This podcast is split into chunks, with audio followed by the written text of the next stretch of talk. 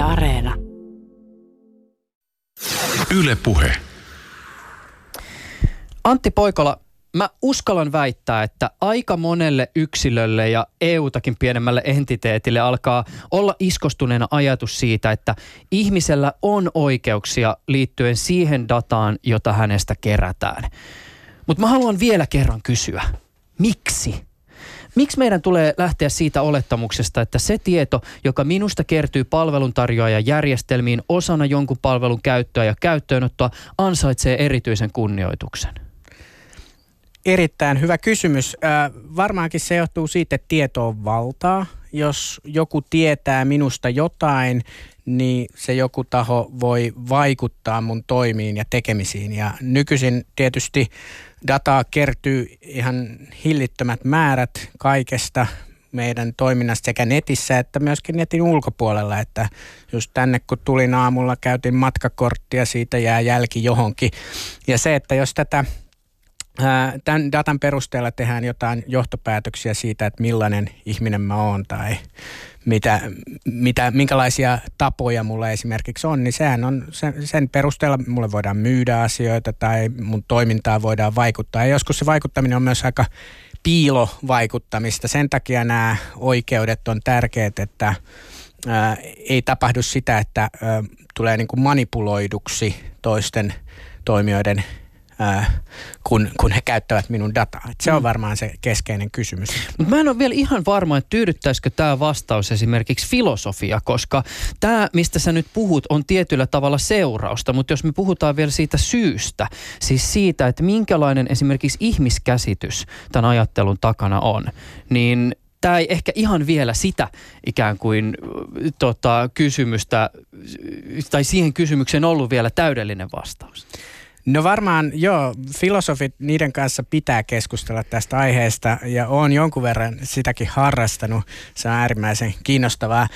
Se ehkä liittyy semmoiseen niin tiedolliseen itsemääräämisoikeuteen ja semmoinen käsitys niin kuin ihmisestä äh, tavallaan oman toimintansa – herrana, mikä on ehkä aika myöskin länsimaalainen käsitys, että missä ajatellaan, että yksilöllä on vaikutusta omaan elämäänsä, niin se vaikuttaa tosi paljon myös tähän niin kuin, data lainsäädäntöön. Jos ajateltaisiin, että me ollaan vain osa jotain globaalia kollektiivia, niin silloin voi olla, että voisi ajatella näin, että parempi vaan, että kaikki data on kaikkia, kaikkeen saatavissa, mutta jos ajatellaan, että yksilöillä pitäisi olla oikeuksia vaikuttaa omaan elämäänsä, niin silloin myöskin pitää olla vaik- mahdollisuus vaikuttaa siihen, että miten meidän dataa käytetään.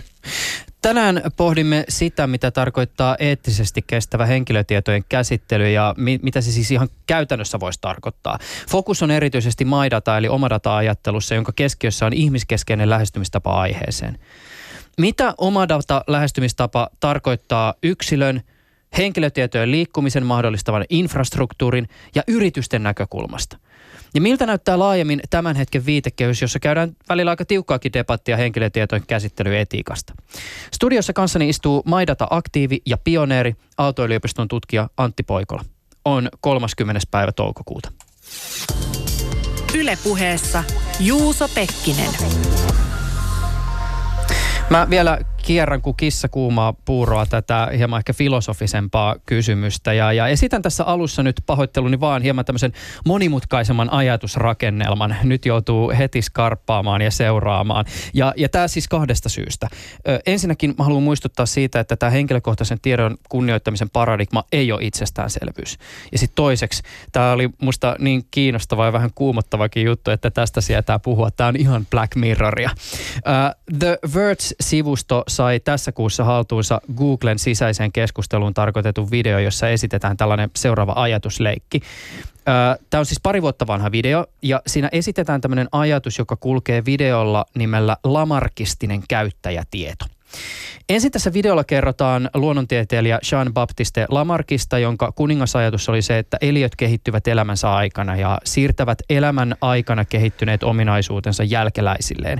No jossain vaiheessa tuli sitten tämmöinen pikkujuttu kuin evoluutioteoria ja, ja Lamarckista sai, Lamarckista, Lamarckista sai väistyä. Tosin itse asiassa tämä ajatus on saanut sitten jonkinlaisen uuden elämän epigenetiikan kehittyessä, mutta se, se nyt ei liity tähän.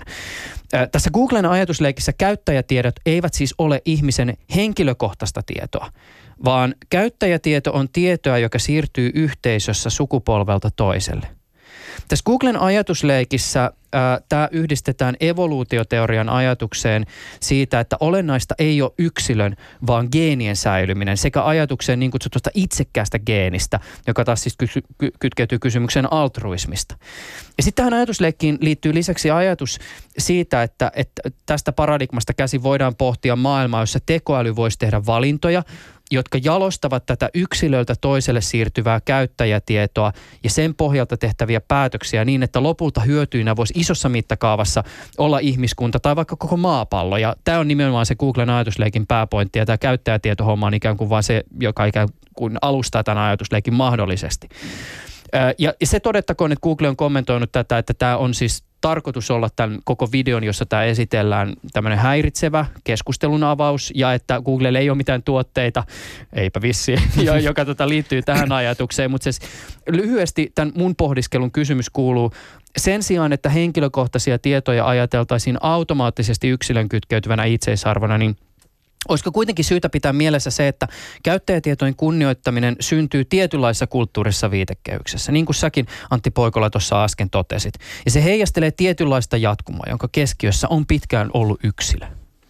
Joo, tämä on itse asiassa, jos puhutaan omadatasta ja termit on vaikeita, niin äh, sitä on paljon kritisoitu myös siitä, että se keskittyy liikaa siihen niin kuin yksilöön ja tietysti niin kuin datalla voi olla ja onkin paljon niin kuin tämmöisiä kollektiivisia hyötykäyttöjä, että jos me keräämme vaikka joukkona tietoa siitä, että miten liikumme kaupungissa, voimme tehdä paremman kaupungin, jossa liikkuminen on helpompaa. Ja silloin niin kuin voisi jopa ajatella, että ihmisiä velvoitettaisiin jakamaan omaa tietoaan johonkin y- yhteisiin hyviin tarkoitusperiin. Ja ehkä sitten se niin kuin yksilön ja yhteisön hyvinvoinnin suhde on niin kuin tässä datamaailmassa aika lailla sama kuin muuallakin, että periaatteessa vaikka sananvapaus ja demokratia, niin nehän on yhteiseen hyvään johtavia ja tähtääviä, ei aina siinä onnistuvia filosofioita, mutta ne pohjautuu siihen, että kun myös niin kuin yksilöllä on oikeuksia ja arvoa ja arvostusta, niin silloin pystytään toimimaan niin, että se on kollektiivisesti hyödyllistä ja hyvää. Niin periaatteessa tämä on tosi vaikea ehkä niin kuin suoraan kääntää datamaailmaa, mutta jos mulla on niin kuin vahva käsitys siitä, että minkälaista tietoa minusta kerätään ja kuka sitä kerää ja mihin käyttötarkoituksia mulla on mahdollisuus siihen vaikuttaa, niin se voi olla myös sit pohja siihen, että tehdään tämmöisiä niin kuin kollektiivisia ää, hyötyjä. Et se, se Google-video oli oikeasti aika friikki, se kannattaa, kannattaa katsoa, jos, jos silleen ää, tuntuu että siinä niin kuin tavallaan sivuutetaan se ajatus, että ihmisillä pitäisi olla mitään kontrollia. Että tavallaan niin kuin alistetaan kaikki ihmiset siihen niin kuin tämmöisiksi data, datatuottokoneiksi, semmoinen niin kuin dataismi oikeastaan ajatus maailmana, mikä mun mielestä on tosi vieraannuttava. Ehkä varmaan aika monen muunkin mielestä, mutta se, se on totta siinä kuitenkin, että niin kuin datan hyödyt on myös kollektiivisia ja se, että oma data, my data ajatus ei ole se, että nyt lähdetään niin kuin panttaamaan sitä ja kukaan ei jaa mitään ja minä, minä, minä, vaan ehkä enemmän niin, että kun annetaan yksilöille vahva, vahva asema, niin silloin on myöskin niin kuin tämmöiset yhteiset hyödyt helpompia saada. Mm. Niin o- oma data, joka, joka jo lähtökohtaisesti kuulostaa yksityiseltä, voi myös tietyissä tapauksissa olla tämmöistä niin kutsuttua avointa tietoa, mutta mennään siihen tänään vielä myöhemmin.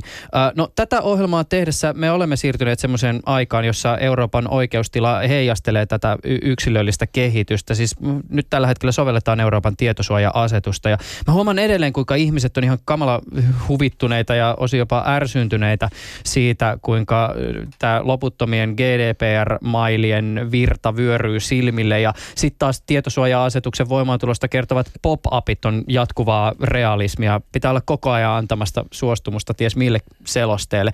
Kun sä Antti surffaat verkossa ja vastaan tulee näitä hyväksyntää vaativia pop-appeja, niin mitä sä tällä hetkellä mietit? No mä ehkä katson sitä ammatillisesta perspektiivistä silleen, että mä mielelläni tsekkaan, että miten eri palvelut on niin kuin toteuttanut tämän, koska sehän on niin kuin valtava duuni kaikille yrityksille ja organisaatioille saada itsensä tähän niin kuin tietosuoja-asetuksen vaatimaan kuntoon. Ja siinä on sitten ehkä riman alituksia on nähty. Karunan jutut oli tuossa uutisissa, että ne sieltä tota, pysty linkin, linkin perusteella tsekkaamaan tota, kenen tahansa sähkönkulutustietoja. Mutta sitten toisaalta on tosi hyviäkin toteutuksia ja siinä on aika paljon kysymys se, että millä saisi niinku sen lainsäädännön ajatuksen siitä, että ihmiset niin kuin oikeasti havainnoi, että mitä dataa kerätään ja mihin, niin se, että sen saa jotenkin järkevästi ja käyttäjäystävällisesti tehtyä, niin että se ei ole pelkästään vaan niin kuin kliksutellaan läpi niitä, niin ei ole mitenkään helppo tehtävä, mutta ehkä jos, jos nyt jotain hyötyä tässä mailitulvassa ja siitä huvittuneisuudesta voi poimia, niin onhan se, että ylipäätänsä tämä asia, että meistä kerätään dataa, meillä voisi olla jotain niin kuin oikeuksia siihen, niin se on tullut tämän lainsäädännön kautta nyt niin kuin ihan merkittävästi suurempaan yleiseen keskusteluun. Että en mä kyllä muista mitään muuta lainsäädäntöä ainakaan ihan lähihistoriasta, mitä olisi niin kuin näin laajasti oikeasti paukutettu, että et, niin ihmiset juttelee tästä kahviloissa, mikä on mun mielestä todella yllättävää. Eilenkin mä just kuulin, että et, tota, jollekin kaverille oli käynyt näin, että hän oli vienyt koiraansa trimmattavaksi ja sitten tämä yksityisyrittäjä koiran trimmaaja oli tuonut sen paperisen tietosuojaselosteen, jos kysyttiin, että onko se ok, että mä julkaisen sun koiran kuvia meidän mm. nettisivuilla. Niin että se on oikeasti niin kuin läpässyt aika vahvasti, mikä on tietysti sinänsä hyvä, että se niin kuin myöskin opettaa meitä kaikkia ajattelee vähän uudella tavalla tästä data-asiasta. Mm.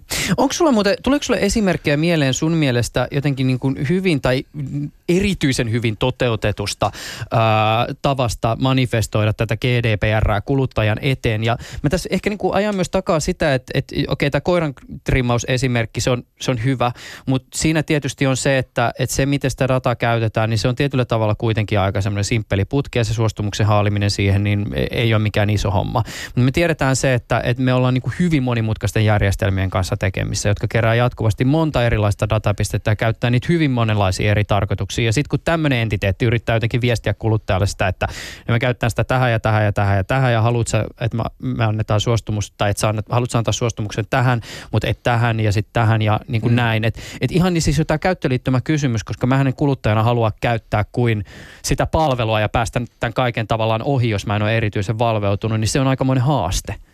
No ihan hirveän hyviä esimerkkejä mä en ole nyt niin kuin nähnyt, että enemmän jotenkin kiinnittyy huomio kyllä siihen niin kuin huonoihin esimerkkeihin. Että on täysin niin GDPR fail-sivusto, mistä kysytään esimerkiksi, että onko ok, että sulle lähetetään sähköposteja ja toinen vaihtoehto, onko, no jos ei, niin lähetetäänkö vähän vähemmän sähköposteja.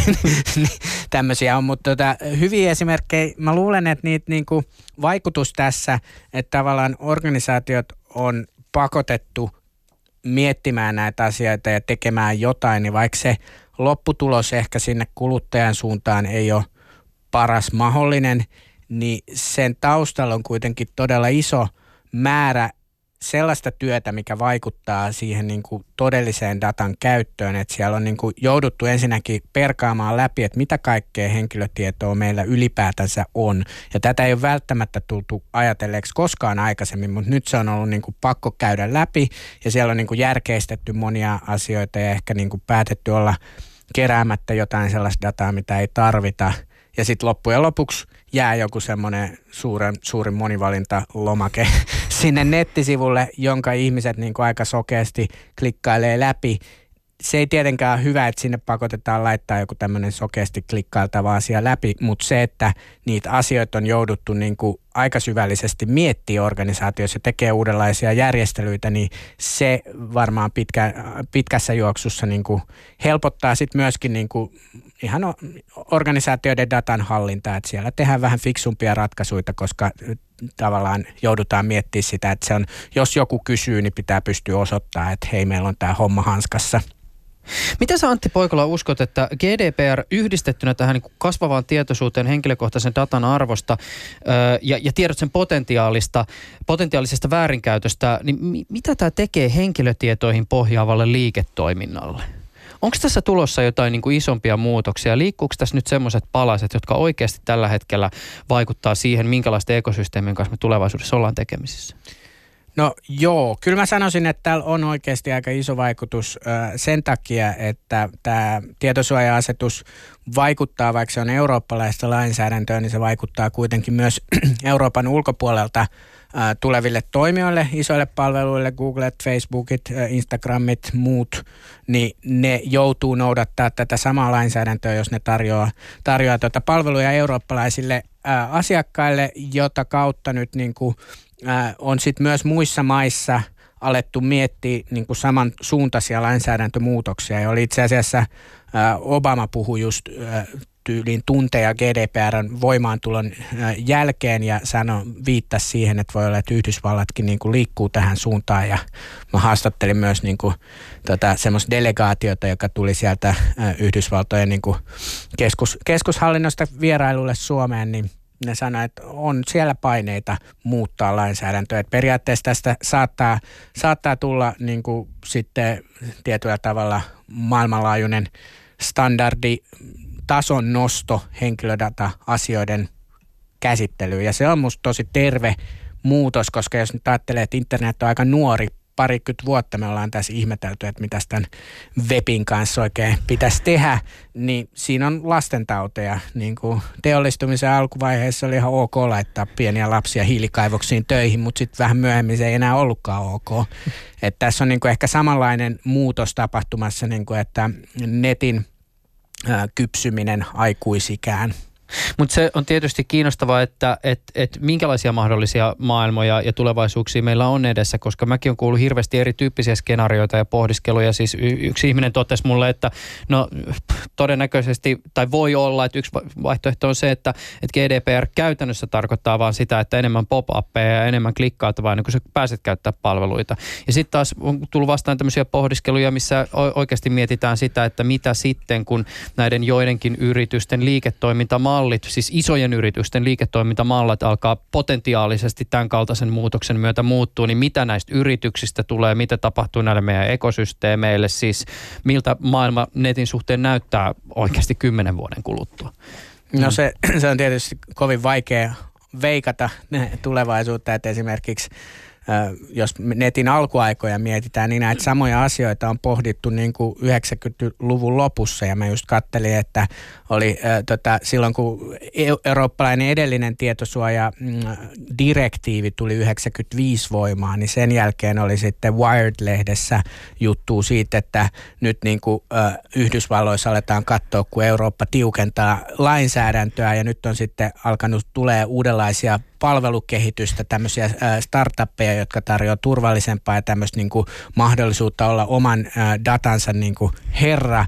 Ja se oli ihan suoraan, olisi voinut ottaa niin kuin, hyppy 2018 siitä, että niin kuin, nämä asiat ei ole sinänsä uusia, mutta nyt ne on ehkä aika lailla niin kuin kertaluokkaa voimakkaammin kuitenkin keskusteluissa – jos ajatellaan maidata-periaatteiden toteutumista laajemmin, niin minkälaisena palikkana GDPR sä pidät tässä prosessissa?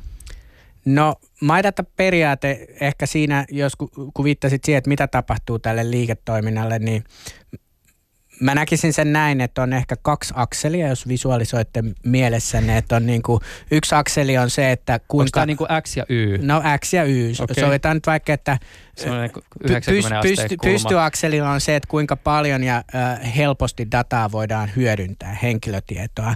Ja siellä niin kuin tietysti äh, pohjalla on semmoinen paperimaailma, että sä äh, saat jotain papereita tuolta ja sitä on tosi hankala hyödyntää. Ja sitten siellä on niin kuin tapissa on vaikka niin kuin Googlet ja Facebookit, jotka niin kuin elää ja hengittää meidän dataa ja tekee sillä paljon asioita.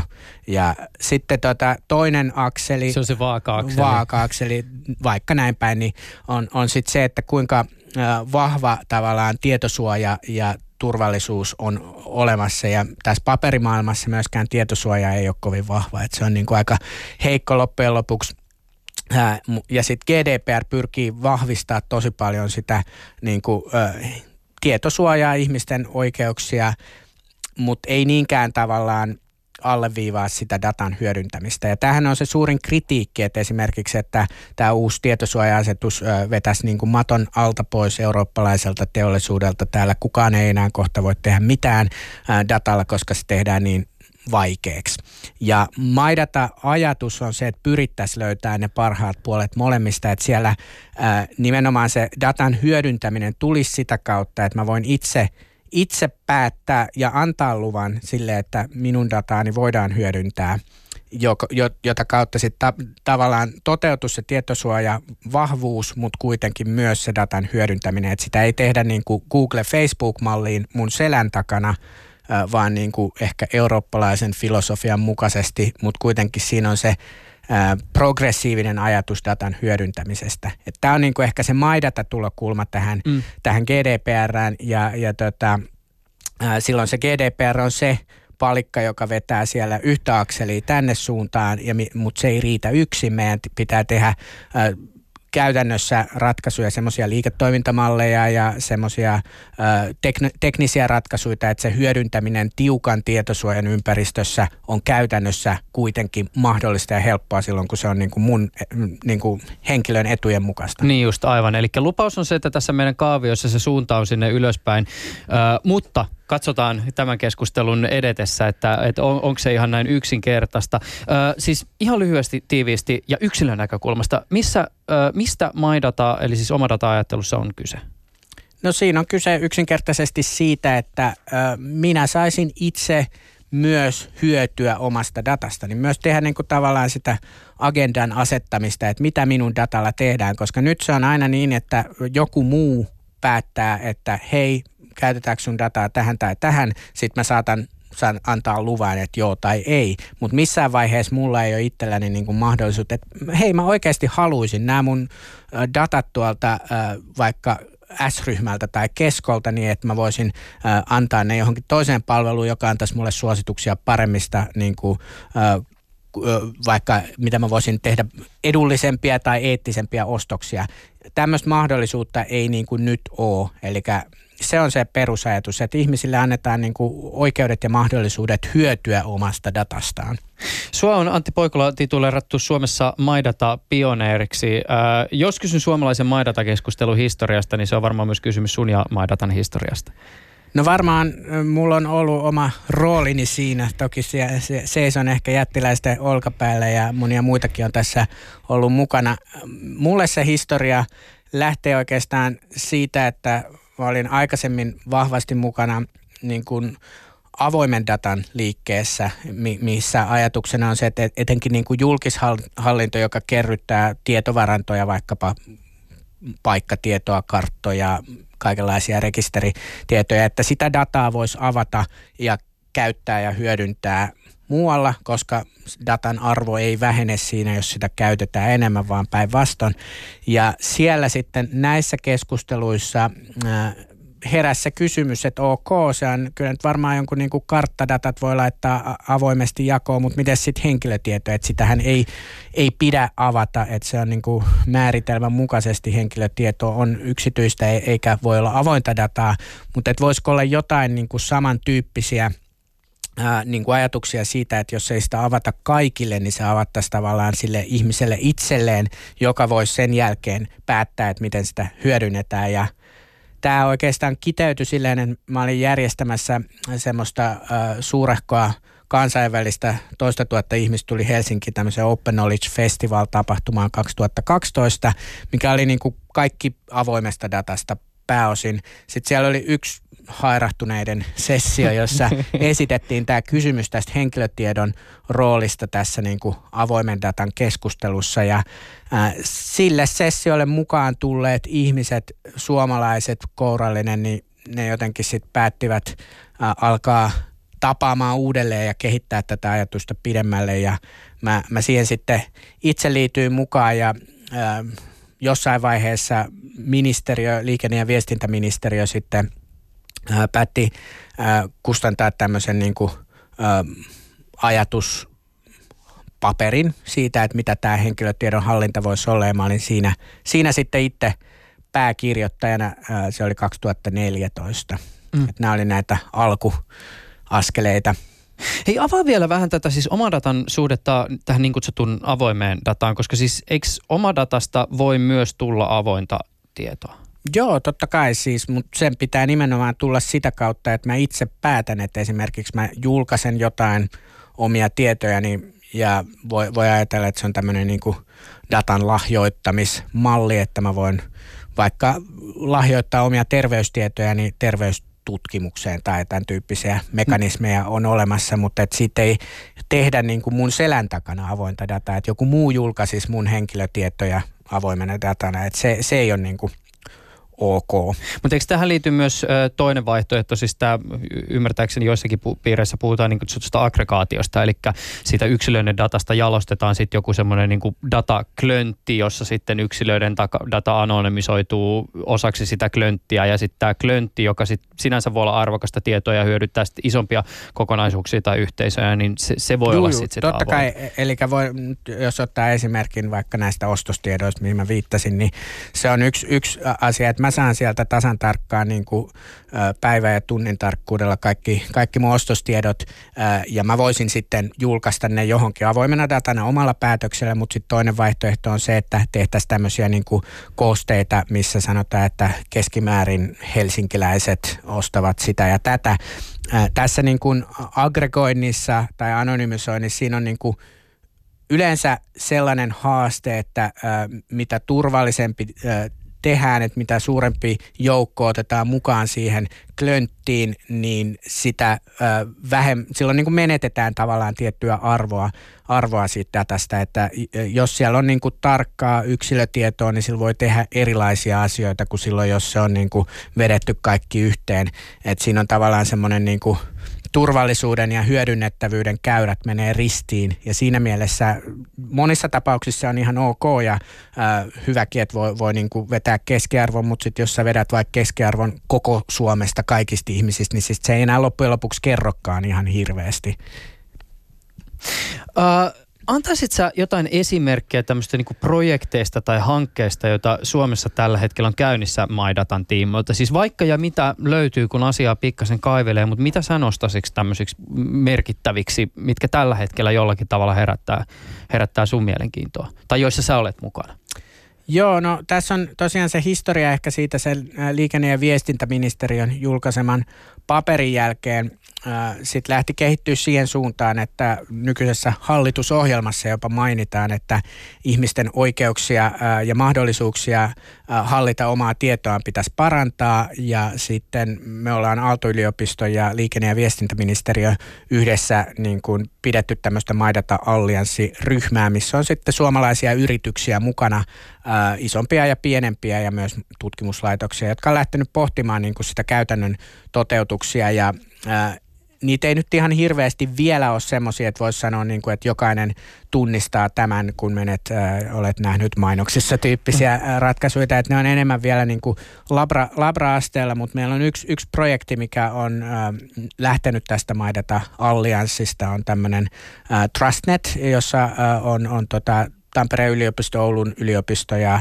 Aalto-yliopisto mukana ja sitten kuusi yrityspartneria, niin siellä on ihan konkreettisia oikeita käyttötapauksia. Esimerkiksi semmoinen ajatus, että sä voisit saada sun ajokorttitiedon Trafilta ja, ja semmoisen digitaalisessa muodossa ja käyttää sitä osana sitten muita digitaalisia palveluita – Tämän tyyppisiä konkreettisia asioita ollaan niin kuin rakentamassa mutta ne on vielä aika lailla labravaiheessa näin rehellisyyden nimissä. Niin just. Ja rehellisyyden nimistä allekirjoittaneen täytyy myös todeta semmoinen, että siis Ylehän on myös tässä, tässä projektissa mukana. Uh, Mutta mut tota, kuten sanottu, niin kaikki tähän liittyvä pohdiskelu niin on hyvin tämmöistä nimenomaan sitä pohdiskelua. Uh, Mutta tota, siis käytännön, t- tähän, tähän mennessä mä oon niin kuin sillä että jes, hyvältä kuulostaa ja se käyrä nousee sinne ylöspäin, mutta sitten kun alkaa pohtia just tätä, että hetkinen, että, että mitä tämä niin kuin ihan käytännössä tarkoittaisi, miten tämmöistä maidataa voisi käytännössä soveltaa ja minkälaista esimerkiksi tiedon siirtymisen infrastruktuuria ää, omadataperiaatteiden noudattaminen käytännössä vaatisi, niin sitten sit tullaankin aika isojen kysymysmerkkien äärelle. Ää, mä voisin ehkä niin kuin lähteä alustaa tätä ajatusta niin kuin näin, että, että miten sä tavallaan niin kuin Antti Poikola jäsenet sitä kysymystä ikään kuin siis henkilökohtaisten tietojen hallinnasta tällä hetkellä siis, että mi- miten, miten ikään kuin näyttäytyy, jos nyt piirrettäisiin taas tämmöisiä ikään kuin auditiivisia kaavioita si- siitä, että miten henkilötiedot siirtyy paikasta toiseen, niin minkälaisia kuvia me saamme aikaiseksi?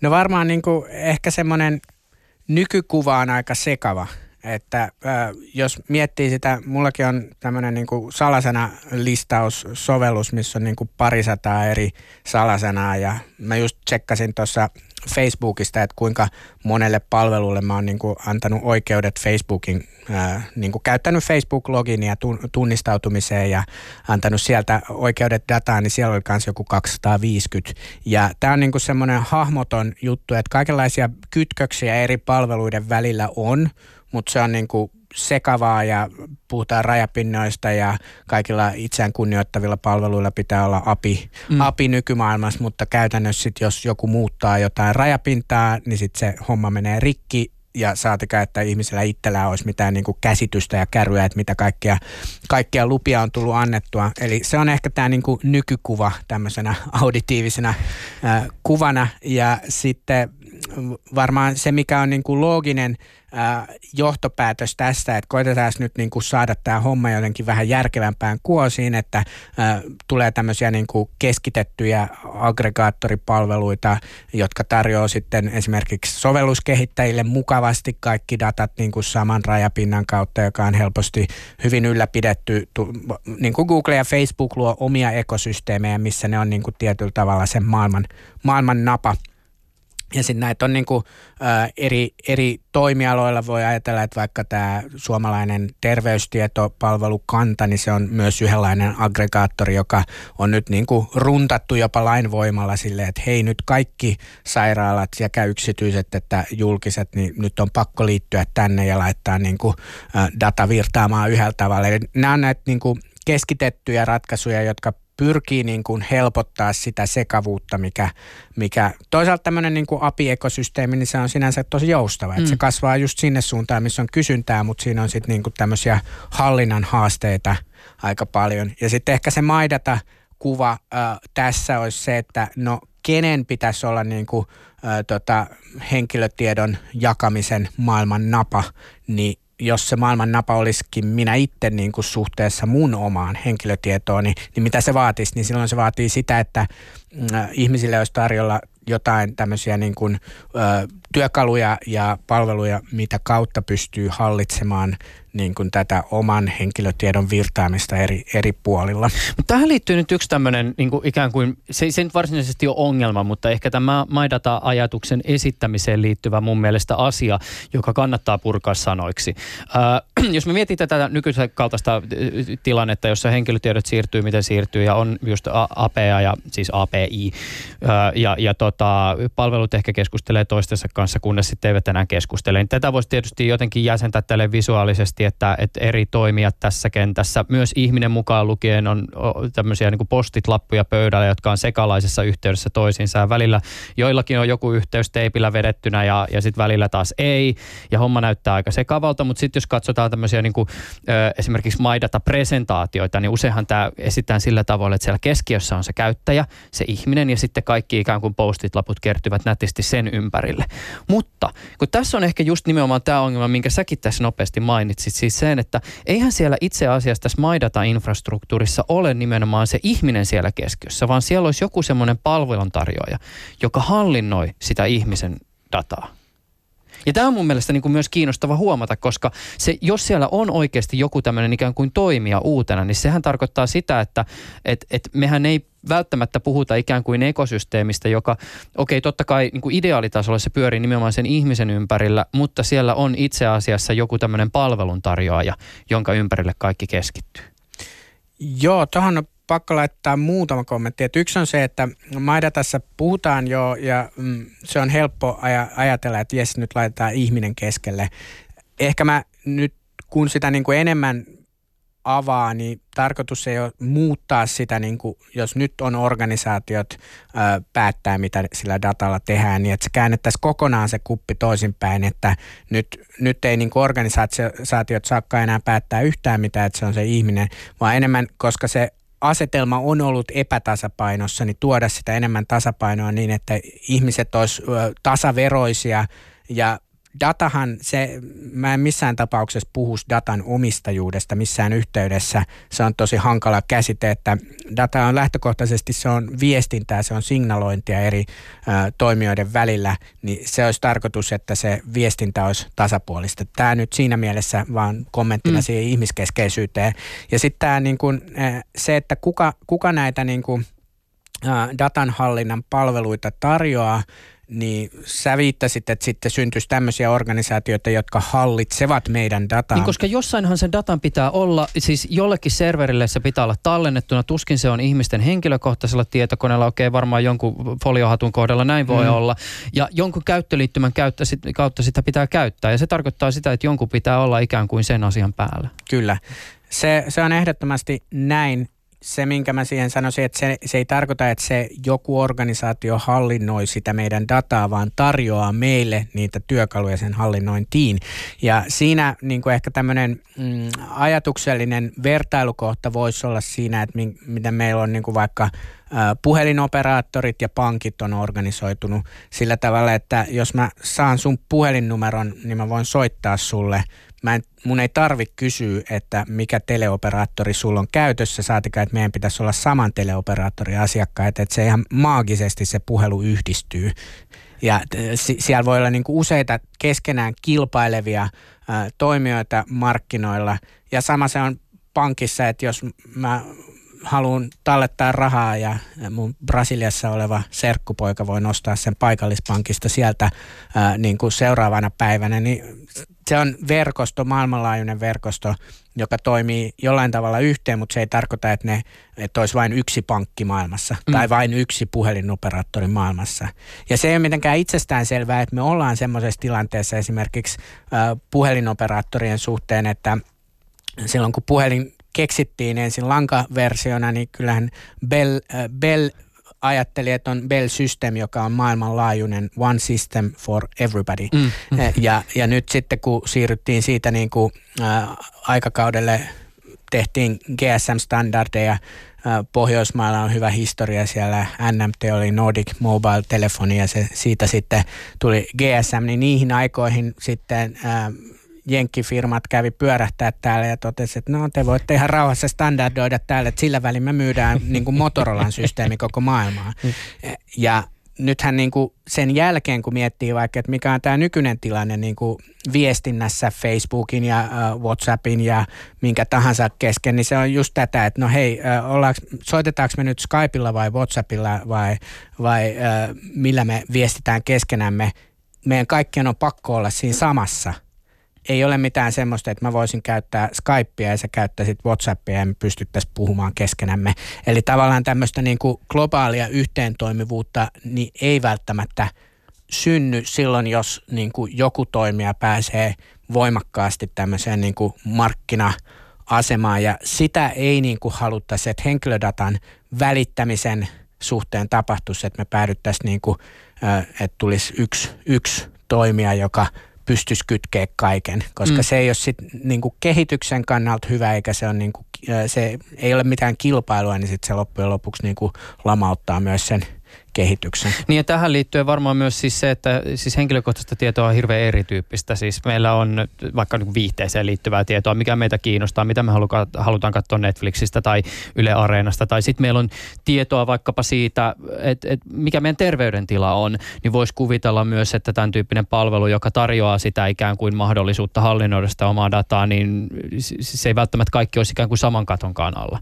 No se on, se on kanssa ihan, ihan mahdollista ja sitä on vaikea vielä hahmottaa, että miten se tulee. Että joka tapauksessa varmaan niin kuin ne datan käyttöhän on se, mikä on mielekästä ihmisille. Niin. Ja tässäkin niin kuin tämä pankkianalogia on ihan, ihan hyvä vertauskuva, että sä menet tuonne niin syömään lounasta ja maksat siellä sun lounaan, niin ei sulta kysytä, että minkä pankin asiakas sä oot ja että sun pitäisi olla saman pankin asiakas kuin se lounasravintola, mutta et sä myöskään siellä kirjaudu mihinkään webbipankkiin tekemään sitä maksua, mm. vaan se, se niin kuin tapahtuu siellä hetkessä ja sama niin kuin datan käytös, että jos sä meet johonkin uuteen palveluun, vaikka tämä niin kuin esimerkki, minkä mä heitin, tämmöinen e-, e-, eettisen tai ekologisen kuluttamisen avustusapsi, jos sä nyt oot semmoisen päättänyt ottaa käyttöön ja sä meet sinne, niin se pitää olla joustavaa ja, ja saumatonta.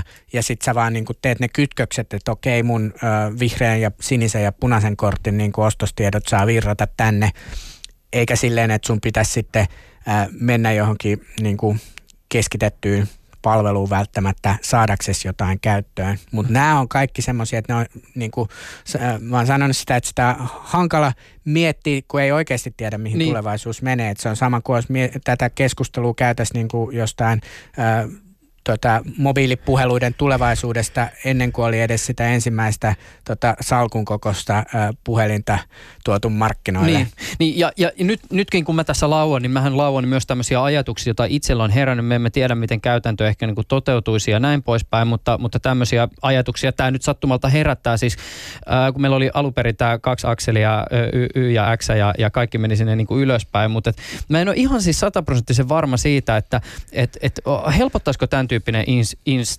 infrastruktuuri henkilötietojen hallintaa. Siis on se mahdoll- siis kuten tässä puhuttiin, niin, niin on mahdollista se, että, että olisi, ja, ja toivottavaakin ehkä jostakin näkökulmasta se, että olisi tämmöisiä ikään kuin kilpailevia ja ehkä sitten erikoistuneita tämmöisiä omadatapalveluita.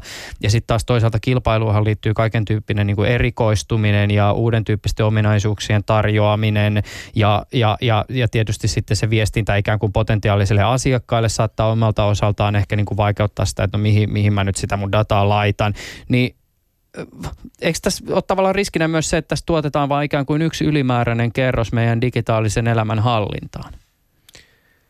No on. Ja sitä kautta tavallaan ikään kuin se, se myös jollakin tavalla ehkä monimutkaistuu myös jopa se, että miten se data liikkuu.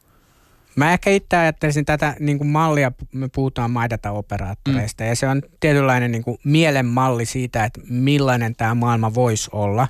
Ja se, että me sitä mielenmallia käytetään, niin se ei välttämättä tarkoita, että siitä loppujen lopuksi tulee just sellainen. Mutta me tarvitaan nyt jotain työkaluja, jotain tavoitteita, mihin suuntaan voi niin kuin liikkua, jotta voi kehittää jotain äm, järkevää yhteentoimivuutta. Se, mikä on ehkä tässä niin kuin avain, on kuitenkin se, että me haluttaisiin, jos, jotta niin kuin henkilötietoa voi käyttää joustavasti, jotta saadaan ne datan hyödyt irti, niin silloin sen pitäisi pystyä liikkumaan palveluiden välillä. Et se on niin kuin se lähtökohta. Ja sitten jotta haluttaisiin, että data voi liikkua joustavasti palveluiden välillä, mutta niin, että tämä niin kuin tietosuoja säilyy ja ihmisten niin kuin kontrolli siihen, niin sitten me tarvitaan siihen jotain. Et muuten voisi niinku ajatella just, että menee tähän niinku Googlen videon maailmaan, että poistetaan kokonaan se ihmisen rooli siitä ja palvelut saa kytkeytyä aivan vapaasti toisiinsa ja virrat, data virtaa ihan mihin vaan. Se olisi tavallaan niin kuin helppo ratkaisu ää, maksimoida pelkästään sitä niin kuin datan hyödyntämispuolta – mutta silloin siellä tulee myös kaikkia lieveilmiöitä ja huonoja datan käyttöjä, jotka voi olla todella haitallisia niin kuin yhteiskunnallisen kehityksen kannalta ja ihmisten kannalta.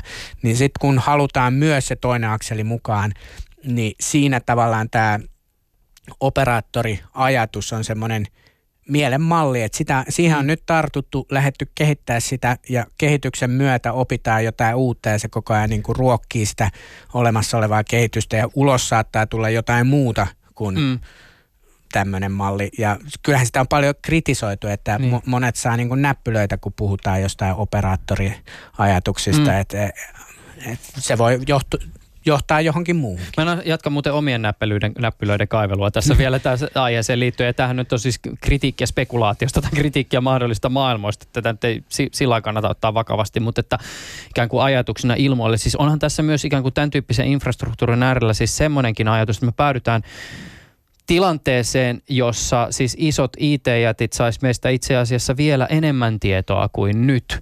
Ja, ja tässä siis ikään kuin ajatuksena myös siis se, että tässähän niin kuin oma data-ajattelun ikään kuin kyljessä liikkuu jatkuvasti se keskustelu ja välillä kriittinenkin keskustelu, mikä on näiden isojen datajättien, siis Googlen kaltaisten toimijoiden rooli tässä koko meidän henkilötietojen hallinnassa. Niin mikä estää esimerkiksi Googlea ryhtymästä tällaiseksi niin kuin siis oma data-operaattoriksi? Et, et, sen sijaan, että me annetaan Googlelle meidän selailuhistoria ja paikkatiedot ja, ja meidän villeimmät fantasiat ja salaisuudet, niin me annettaisiin vielä niin kuin siis terveystiedot ja, ja kaikki muu se data, joka ei ole siellä palveluissa. Tämä, tämä on niin kuin erittäin relevantti äh, riskiskenaario. Mä oon kutsunut sitä Frankensteinin maidataksi, että tavallaan silloin, silloin niin kuin – saadaan aikaiseksi se datan liikkuvuus, mutta käytännössä se onkin vaan tämä niinku, äh, entisen mallin yes, I agree the terms of service, niin se äh, kaikkea vaan klikataan yes, yes, yes, kaikki jaetaan niinku vaan äh, entistä vinhempaa vauhtiin. Äh, ja, ja tota, siinä niin kuin, mikä Googlea estää, niin tavallaan se, kyllä mä näkisin sen, että äh, jos tähän kehittyy tämmöinen niin kuin infrastruktuuri, niin myös se ennen pitkää jollain tavalla pitää muodostua jotain niin kuin, ää, sääntelyä sen ympärille. Ei niin, että se menisi sääntely edellä, mutta pankkitoiminta ja teleoperaattoritoiminta, jos mä niihin nyt niin kuin vertaan, mm. niin ne on ihan aika tiukkaankin säädeltyjä toimialoja. Se ei ole ihan niin kuin ok tehdä mitä tahansa, jos sä oot pankki tai mitä tahansa, jos sä oot teleoperaattori, jolloin ei pitäisi olla myöskään ok tehdä mitä tahansa, jos sä tarjoat ihmisille tämmöisiä oman datan hallintapalveluita.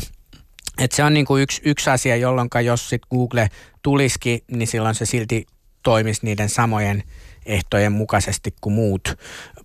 Mutta sitten kyllä mä näkisin, että tässä on nyt kuitenkin aika vahvasti eurooppalaisilla uusillakin toimijoilla niin kuin mahdollisuus ää, näyttää kyntensä ja tulla ehkä niin kuin kilpailuasemassa tasapuolisempaan rooliin näihin niin kuin olemassa oleviin datajätteihin nähden. Et nykyisinhän se on ollut niin kuin datan hyödyntämisen puolella myös niin kuin vain ne voivat hyödyntää dataa, joilla on dataa – ja se niin kuin oma data-ajattelu siitä kääntäisi sen niin, että myös erilaiset toimijat, pienemmätkin firmat voivat hyödyntää dataa, jos he tarjoavat minulle sellaisen palvelun, että minä haluan antaa heidän hyödyntää minun mm. dataa, niin se tarkoittaa silloin, että ö, sellaisetkin toimijat, joilla ei ole olemassa olevaa tämmöistä valtavaa datankeruukoneistoa, pystyy tuomaan niin kuin, ö, järkeviä tuotteita markkinoille. Ja siinä tämä riski, tämä Frankensteinin maidata-skenaario, mä on itse asiassa, ollaan tekemässä just sinne liikenne- ja viestintäministeriölle uutta versiota tästä tota, vanhentuneesta paperista. joka kir- ki- se tuli 2014? 2014, että se on jo ihan ammo vainaa, niin me ollaan nyt te- tekemässä siitä uut, uutta versiota, johon tämä Frankensteinin maidata-skenaario ja muutama muu tämmöinen niin kuin, ää, tota, uhkakuva on kirjoitettu auki ja se, että ne kirjoitetaan auki ne uhkakuvat, niin se on ihan tärkeä, tärkeä osa sitä prosessia, että mm. pystytään niin kuin, ää, sitten ohjaamaan kehitystä semmoiseen suuntaan, mikä ehkä välttäisi näitä. Mm. Niin, no, no uhkakuvista nyt tietysti varmaan kaikkein realistisimpina, se nyt ei suoraan tähän keskusteluun liity, mutta varmaan nousee esille myös tämä tietoturvakysymys, siis se, että kaikki munat samassa korissa. Ja, ja siis vaikka se tietenkään niin kuin se tämän hetkinenkään tilanne ei tietoturvan näkökulmasta ole ideaali, niin kuitenkin voi ajatella, että voisiko se hajautus tai se tieto on aika hajallaan, niin itse asiassa jollakin tavalla myös ehkä turvata sitä ihmistä. Jos yksi palvelu murretaan, niin se tarkoittaa sitä, että, että muissa palveluissa tieto sitten on ehkä suojassa, mutta tämä on tietysti niin kuin isompa kysymys. Mutta sitten taas vielä niin kuin toinen juttu tähän niin kuin ikään kuin käytäntöön liittyen, ja tämäkin taas niin kuin ikään kuin näiden metarakenteiden pohdiskelua. Siis se, että jos me ajatellaan, että me eletään tämmöisessä maailmassa, missä sitä niin kuin omaa tietoa voi hallita helposti ja, ja voidaan päättää, että, että minne sitä jaetaan ja, ja mitä jaetaan ja näin poispäin, niin sittenhän toisaalta myös kysymys esimerkiksi siitä, että kehen minä itse asiassa luotan on hirveän olennainen. Siis samalla tavalla kuin nyt mummoja varoitellaan siitä, että, että älä maksa verkkopankistasi ihan, tai älä anna verkkopankkitunniksi ihan kenelle tahansa, mm. niin varmaan niin kuin tämän tyyppisessä infrastruktuurissa puhuttaisiin samasta kysymyksestä. Ä, et katoppa vähän, että mihin sä sinne, niitä henkilötietoja oikein jaat. Joo, no tämä niinku on tietysti tämmöinen datalukutaito jos sillä tavalla tätä ajattelee, niin, niin, niin tota, pitää kehittyä ja varmaan kehittyykin. Että siinä, siinä myöskin se, että on ihmiset ovat tekemisissä datan kanssa ja ymmärtää ja on näitä kahvipöytäkeskusteluja GDPR, niin se on, se on niin osa sitä ää, sitä polkua siihen suuntaan, että itse mä ajattelen sitä näin, että jos, jos lukutaito kehittyy sitä myöten, kun on annettu ihmisille kirjoja, niin, niin datalukutaito kehittyy sitä myötä, kun annetaan ihmisille dataa. Ja, ja se, me esimerkiksi järkättiin tuossa viime viikonloppuna Open Knowledge Finlandin kanssa tämmöinen työpaja, missä nyt kun tämä uusi tietosuoja-asetus tuli voimaan, niin kokeiltiin sitä, että hei, no miltä tuntuu, että jos mä pyytäisin nyt vaikka Yleltä minua koskevat datat, no sitten ohjattaisiin sinne Yle-tunnuksen alle ja siellä on hieno download-nappula, mistä voi ladata kaikki datat. Se muuten löytyy sieltä, kannattaa käydä katsomassa, se, on, se on ihan siellä helposti omista asetuksista, mutta joo. Mutta tämä tota, työpajan niin kuin Antti, siellä oli pari 30 ihmistä paikalla, niin oli ensinnäkin se, että porukka on tosi uteliaita siitä, että mitä löytyy ja sitten kun löytyy, että sä saat jotkut datat, niin sä alat miettiä sitä, että hei, minkä takia mä sain täältä nyt niin kuin ostostiedot, jossa onkin itse asiassa mun ex-vaimon tiedot mukana. No hei, se johtuu varmaan siitä, että meillä on ollut yhteinen kortti ja sitä ei olekaan ehkä niin kuin peruutettu ja ehkä sitten jotain tämmöisiä juttuja. Ja sama kuin ihmiset saa omat Facebook-tietonsa käyttöön, niin se on ihan niin kuin silmin nähtävää semmoinen, että semmoisia niin kuin valaistumisen hetki, että hei oikeasti, että tämä tieto tallentuu tänne. Niin tavallaan tämän tyyppisiä valaistumisia, niin niitä pitäisi ehkä, kyllä mä sanoisin, että sen pitää mennä myöskin ihan niin kuin kouluun mukaan, että joku tämän tyyppinen lataa omat datasi harjoitus osana yhteiskuntaoppia, miksei? Mm. Ja oman ohjelmasarjansa aihe on myös sitten taas tämä kysymys tämmöistä niin kutsutusta semanttisesta yhteensopivuudesta. Eli nyt kun me ollaan päästy siihen, että ne saa helposti ne tiedot ladattua jostain palvelusta, niin sitten taas toisaalta tämä, että, että missä vaiheessa me ollaan semmoisessa tilanteessa, että ne tiedot on sellaisessa luettavassa muodossa, että joku toinen palvelu voi niitä hyödyntää ja näin ikään kuin sitten käyttäjä näitä hyötyjä saa. Mutta tota, mä haluaisin tässä vielä ikään kuin pikkasen kääntää sinne niin kuin yritysnäkökulmaan tämän, tämän keskustelun ja puhua siitä, että mitä, mitä ikään kuin yritykset voisi tästä niin kuin omadata-ajattelusta saada. Ja, ja tota, tässäkin yhteydessä mä nostan esille näitä kivikautisia tekstejä ja viittaan Suomen asiakkuusmarkkinointiliiton toimitusjohtaja Jari Perkon tekstiin, siis vuodelta ihan miekkaa kilpi 2014. Mutta tämä oli mun hauska teksti, joka havainnollastaa mielestäni aika hyvällä tavalla sitä, miten tätä niin yritysten näkökulmaa voi hahmottaa ja ehkä niitä uhkia, jotka saattaa tähän liittyen näkyä. Perko käytti tämmöistä siis päiväkirjaesimerkkiä tai, tai tämmöistä niin päiväkirjaesimerkkiä, missä on kaksi kaverusta ja, ja molemmat pitää päiväkirjaa ja koska ollaan hyviä kaveruksia, niin tietysti kirjoittaa sitten toisestakin sinne omaan päiväkirjaan jatkuvasti tietoja. Mutta sitten yksi päivä toinen kaveruksista ilmoittaa toiselle, että hei, mä haluan muuten kaiken sen, mitä sä oot kirjoittanut sun päiväkirjaan musta ja, ja voitko mielellään muuten vielä tehdä niin, että poistat ne omat kopiot ja itsessään omani itselleni. Jotenkin näin se meni. Ja, ja tota, Perko sitten vielä jotenkin jatkaa tästä näin, että – Yrityksellä oleva data asiakkaasta on ollut vuosien työn, investointien, modifiointien, jalostuksen ja muokkauksen kohteena. Dataan on yhdistetty usein muita tietoelementtejä. Tähän toimintaan ja kokonaisuuteen liittyy myös liikesalaisuuksia. Asiakasdatan kokonaisuus ja siihen liittyvät liiketoiminnan ohjaustiedot ja mallit ovat kiinteästi kytköksissä toisiinsa. Niin, minulla on oikeus saada sinulta kaikki minuun liittyvä data, ei olekaan yhtäkkiä enää niin helppoa ja yksinkertainen ajatus. Eli siinä vaiheessa, kun tietysti oma data-ajatusta tuodaan sellaiselle yritykselle, jolle tämä ei ole kauhean tuttu, niin se varmaan se eka kysymys just on se, niin kuin, että hetkinen, että, että tota, mitä mä tästä hyödyn. Joo, no ensinnäkin Jarille suuret kiitokset siitä, että on pitkään ollut sparraamassa tätä maidata-liikettä niin kuin, äh, ehkä siinä niin kuin kriittisenä äänenä. Ja, ja tota, mä oon hyvinkin niin kuin selvillä siitä, että mitkä ongelmat yrityksissä on, että niin kuin tietosuoja-asetus ei ole suinkaan niin kuin, että jes, taputetaan kaikki karvasia käsiämme yhteen, että päästään investoimaan nyt tässä niin kuin parin vuoden IT-kehitysrahat siihen, että tulee uutta, uutta lainsäädäntöä. Ja siinä ehkä niin kuin mun tämmöinen ajatuksellinen neuvo on suhtautua tietyllä tavalla siihen asetukseen sitä kautta, että katsoa, että kun näin joka tapauksessa pitää tehdä, niin mitä hyötyä siitä voisi saada irti. Ja se on sama niin kuin tuossa, mä sanoin, että tässä on tämä historia avoimesta datasta, niin ihan sama oli siellä, että niin kuin julkishallinnon organisaatiot alkoi kysyä, että mitä hyötyä meille on siitä, että me avataan tätä dataa. Ja ne hyödyt on niin kuin, useinhan siinä on tavallaan tämmöinen niin kuin, ongelma siinä, että ne hyödyt tulee ehkä siitä, että me avataan jotain, joku saa jotain, jotain, jotain, jotain ja se siellä verkostossa liikkuu. Voi olla, että se yksi tiedonavaaja ei koskaan hyödy siitä mitenkään, mutta kollektiivisesti yritykset hyötyy siitä, että ne pystyy sitten saamaan toisaalta taas minun tietoa, jonka joku muu on kerännyt, jos minä niin sallin, ja silloin se on niin kuin, ä, tota, luvan kanssa ja ä, oikeampaa ja oikeasta lähteestä. Ne, ne hyödyt tulee verkostosta, mutta miten sen saa käyntiin, kun ne ei ole tavallaan niin kuin suoraan lunastettavissa per heti, niin siinä mä ä, ajattelisin, että esimerkiksi ihan se, että niin kuin henkilödatan hallinta, ä, niin sen järkeistäminen ja tehostaminen organisaatioissa – voi hyödyttää tosi paljon myös niin kuin organisaatioiden sisäisiä prosesseja.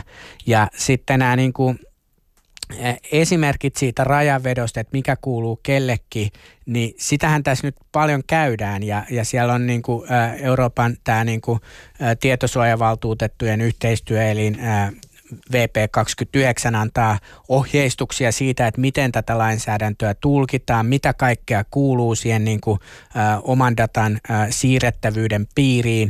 Ja siinä on niin kuin, tehty sitten niitä linjanvetoja, että mikä on järkevää ja se ei ole koskaan niin kuin, päivänselvää, että just tämä päiväkirja esimerkki niin kuin, hyvin tuo sen esille siinä, että se ei ole niin kuin, ä, itsestään selvää, että kaikki tieto kuuluu sen siirrettävyyden piiriin, että jotkut kuuluu, jotkut ei.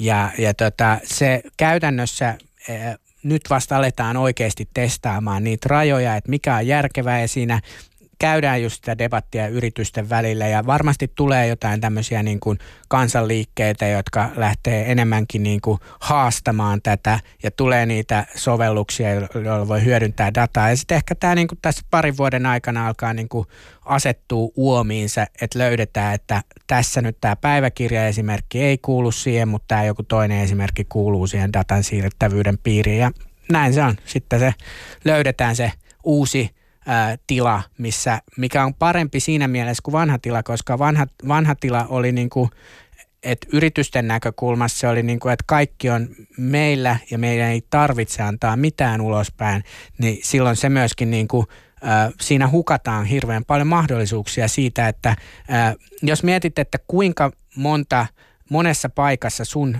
asiakastiedot on, niin tavallaan se sama tieto on kopioituneena niin kuin tuhansiin ja tuhansiin ja tuhansiin paikkoihin, joista niin kuin 999, niin se on jollain tavalla vanhentunutta. Niin tavallaan kun miettii tätä niin kuin sillä kokonaisuuden tasolla, niin ihan valtavasti hukataan resursseja siihen, että niin kuin samaa tietoa hallinnoidaan eri paikoissa ja huonosti. Eihän se tarkoita sitä, että mä en sitten sen jälkeen koskaan enää antaisi mun henkilötietoja yhdellekään yritykselle, koska sitten mä en saa yhdeltäkään yritykseltä mitään palveluita. Mm.